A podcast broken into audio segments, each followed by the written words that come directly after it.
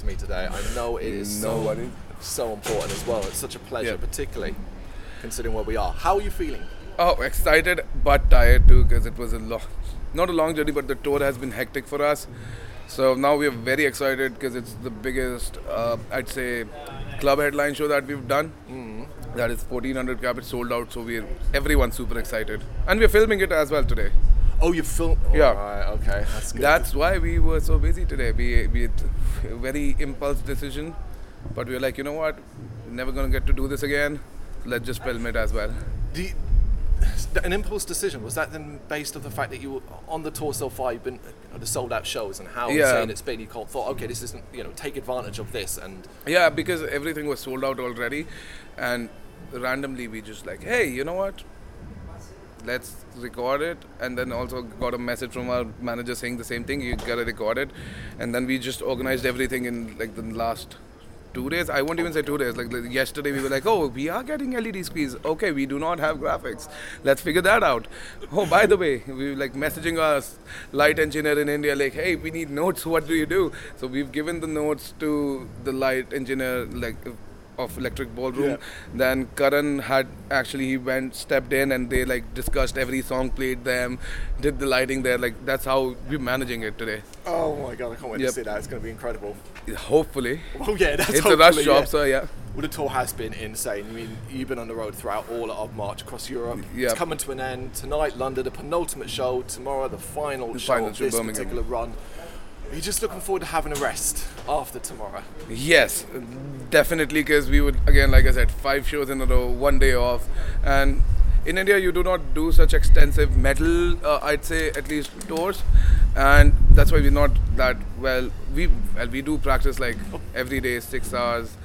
For like two months before the tour starts, but it, exactly, it's in a controlled environment. It's a practice pad and everything, so it's pretty easy to do it there. But then to do it every day on the road, where you got to travel also the whole time, Yeah.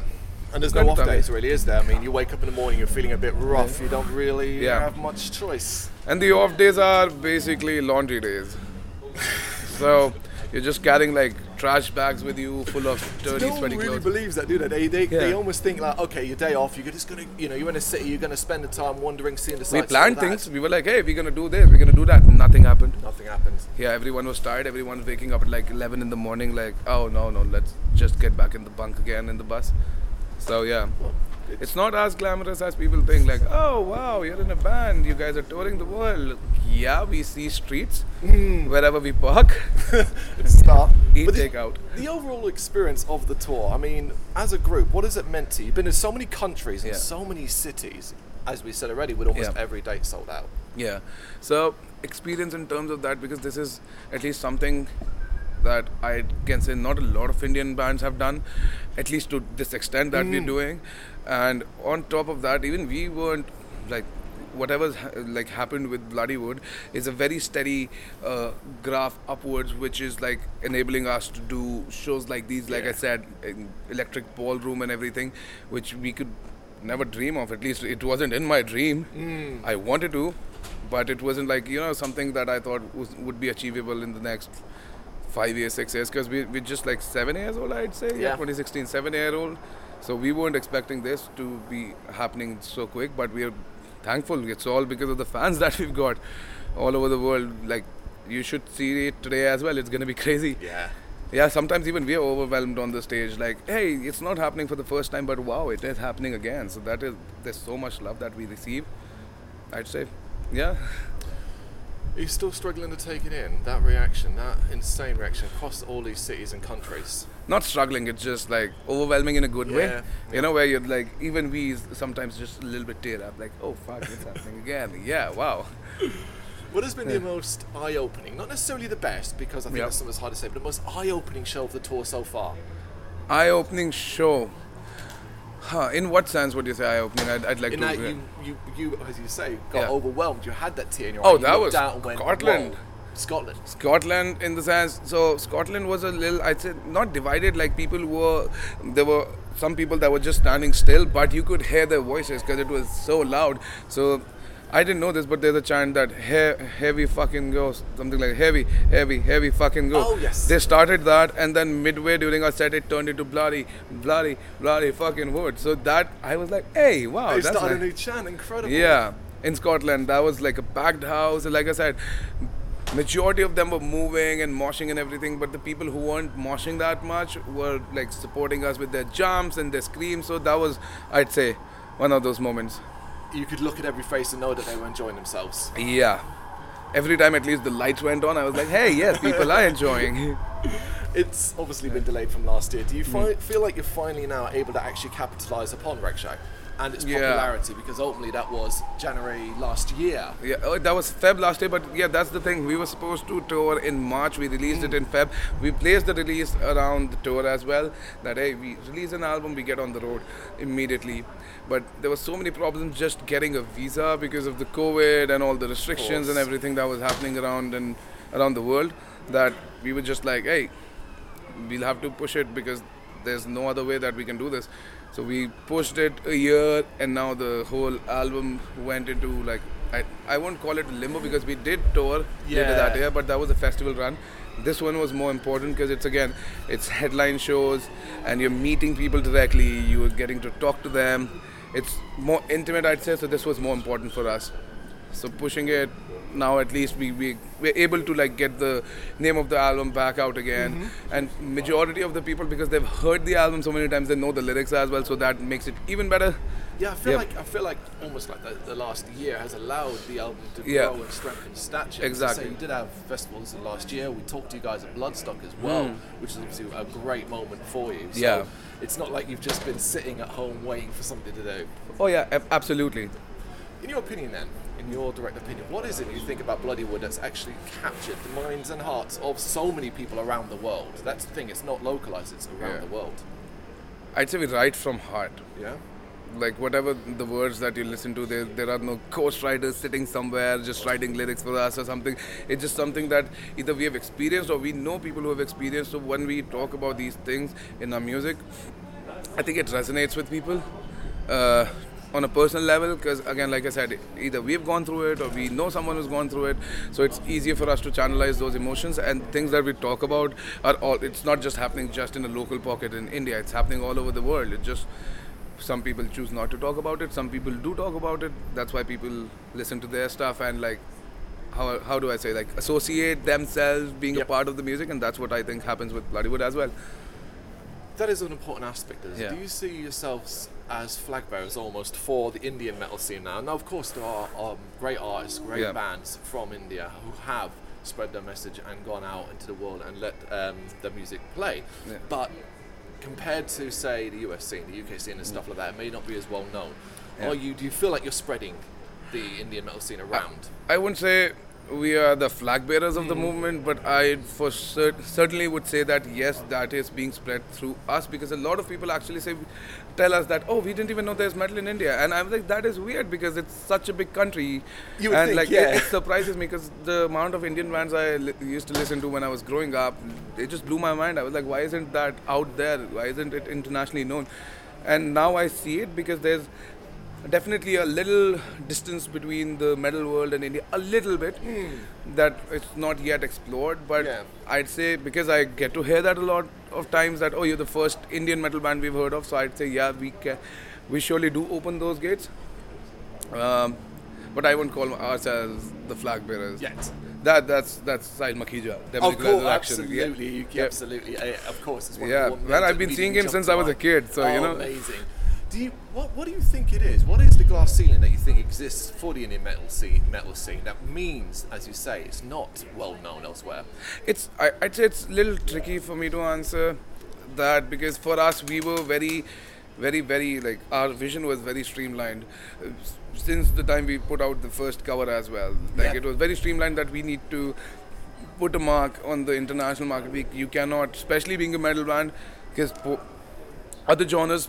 I personally think, for example, Bollywood, it's not that big all over the globe, but in India it's the biggest. So like people can do that, but with metal specifically, when the market is so saturated, and you want to make a living out of doing what you love, you definitely need to look at the global scenario. So we, for us, it was very streamlined, like what we want to do, and that's why we put out the covers so that Yeah. we could have eyeballs so people would come down. Like if there are 10,000 people who will come and listen to the original you you're there.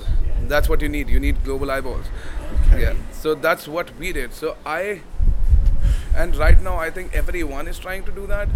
But where we got uh, lucky with the, all the hard work was finding our own sound. Yes. and that is very important I'd, I'd say. Because the sound that we play today is literally direct result of uh, experimenting karan would sit down on like while he's doing the arrangement and everything he'd like one fine day when we we were doing the cover for Mundiya to Bachkere, the Panjabi MC song, he just was like, he tried dhol and he was like, hey, that sounds actually nice. It feels like guitar and dhol are meant to be the distorted guitar. And I heard it and I was like, yeah, you're not wrong. That's literally adding a very nice, I'd say delicious Yes, uh, that's a good percussive element right there. So that's what we did. So I think that's the way to go. You have to have like idea of what you want to do in terms of marketing because that's in within 2023. You It's, know. it is the most boring topic of all when it comes to talking about the music Yeah. industry, but it is also some of the most important. You know, this Exactly. modern band, social media, streams, pushing yourself, and it almost Yeah. seems impossible to You have to the yeah. You have to. No, you cannot beat the algorithm. You have to find a way to go with the algor- until algorithm. it changes again, though. Yeah, that's what, what what I'm saying. Because everything right now is on your phones. Hmm. Everyone has access to things like YouTube. YouTube has endless knowledge. Yes. So you just need to figure out what's the best way for you is I'd say because it's literally different for everyone. Have you have you run into many people who cite themselves as fans of Bloodywood from the very start? And we're talking about the covers era and stuff Yeah. like that, and they're still along for the ride. A lot of those guys. Oh, a amazing. lot of those guys. We have people who are like, oh, we've been listening to you since this track. And I'm like, oh, that was the fourth one we released in, in covers. So we've got so many of those who are like in for the long game. Like they just believed in us, and those are those guys are the initial reason where we could be, because they stuck with us and they're still with us. So that's how I, yeah, that's pretty much it. Because majority of them you're gonna see them today as well. Like, oh, I've been listening to you for the past five years. And I'm like, oh, we're just seven years old. Five. That sounds a lot of commitment. I met one at the front while I was waiting for this interview. I met somebody who cited oh, himself as having been there since 2017. So Oh, Yeah, exactly. yeah. See, Si- and it's incredible, incredible that it's seven years really, which Yep. you know is a long time in itself. But a couple of those years are COVID related, so not really a lot happened. What's your proud achieve, proudest achievement to date with Bloodywood? It's gonna sound very cheesy, man. But the proudest achievement is just the amount of people that just come out. Because no awards, no monetary gain can ever come closer to when you hear that chant bloody wood when people go all out. And this is again, like I'm saying, it's like in the middle of sets, it just starts like we take a moment before we start speaking again because you know you, you're tired. Yes. so you- you're doing that, just adjusting your clothes, whatever, and just that pocket literally starts into a chant. Just that little pocket where you're quiet.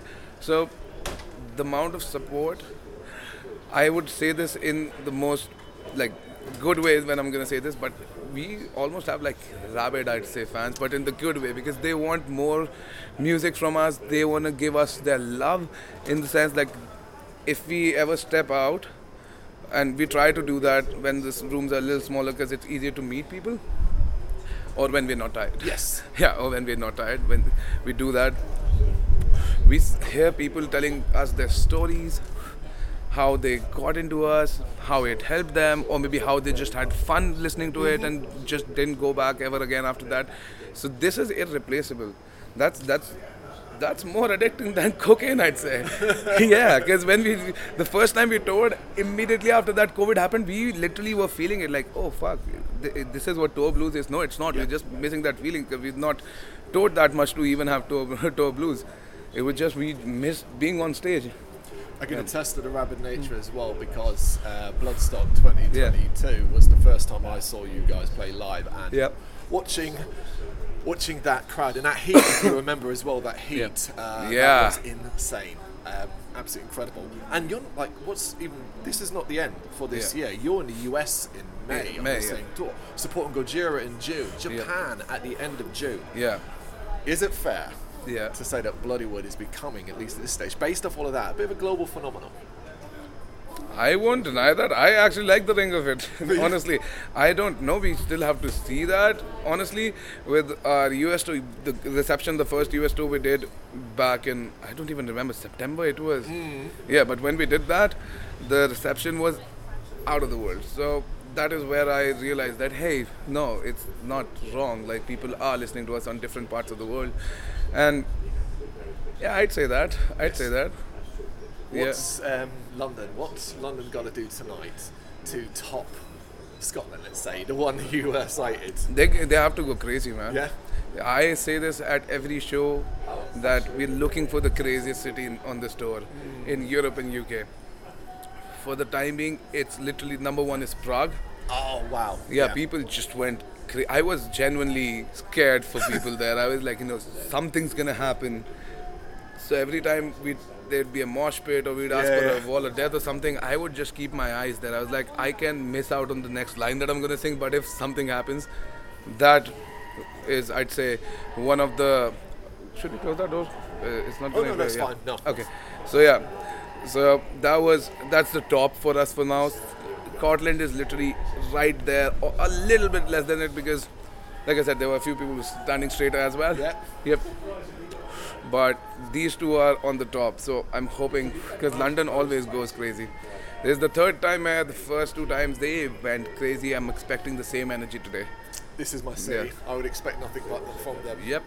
Listen, thank you so much for taking the time to do this. Good luck for the night. Thank you for your time. Thank you. Thank you very much for watching. If you liked what you saw, please help us out by giving us a thumbs up and hitting that subscribe button. If you really liked what you saw, consider donating to keep the website and channel running by buying us a coffee via our coffee page or picking up some merch from our Big Cartel store. You can check us out on gbhbl.com as well as via our social media Facebook, Instagram, and Twitter, as well as listen to our interviews via SoundCloud, Apple Music, and Spotify. Just search for GBHBL. Games, horror, and heavy metal. What else is life for?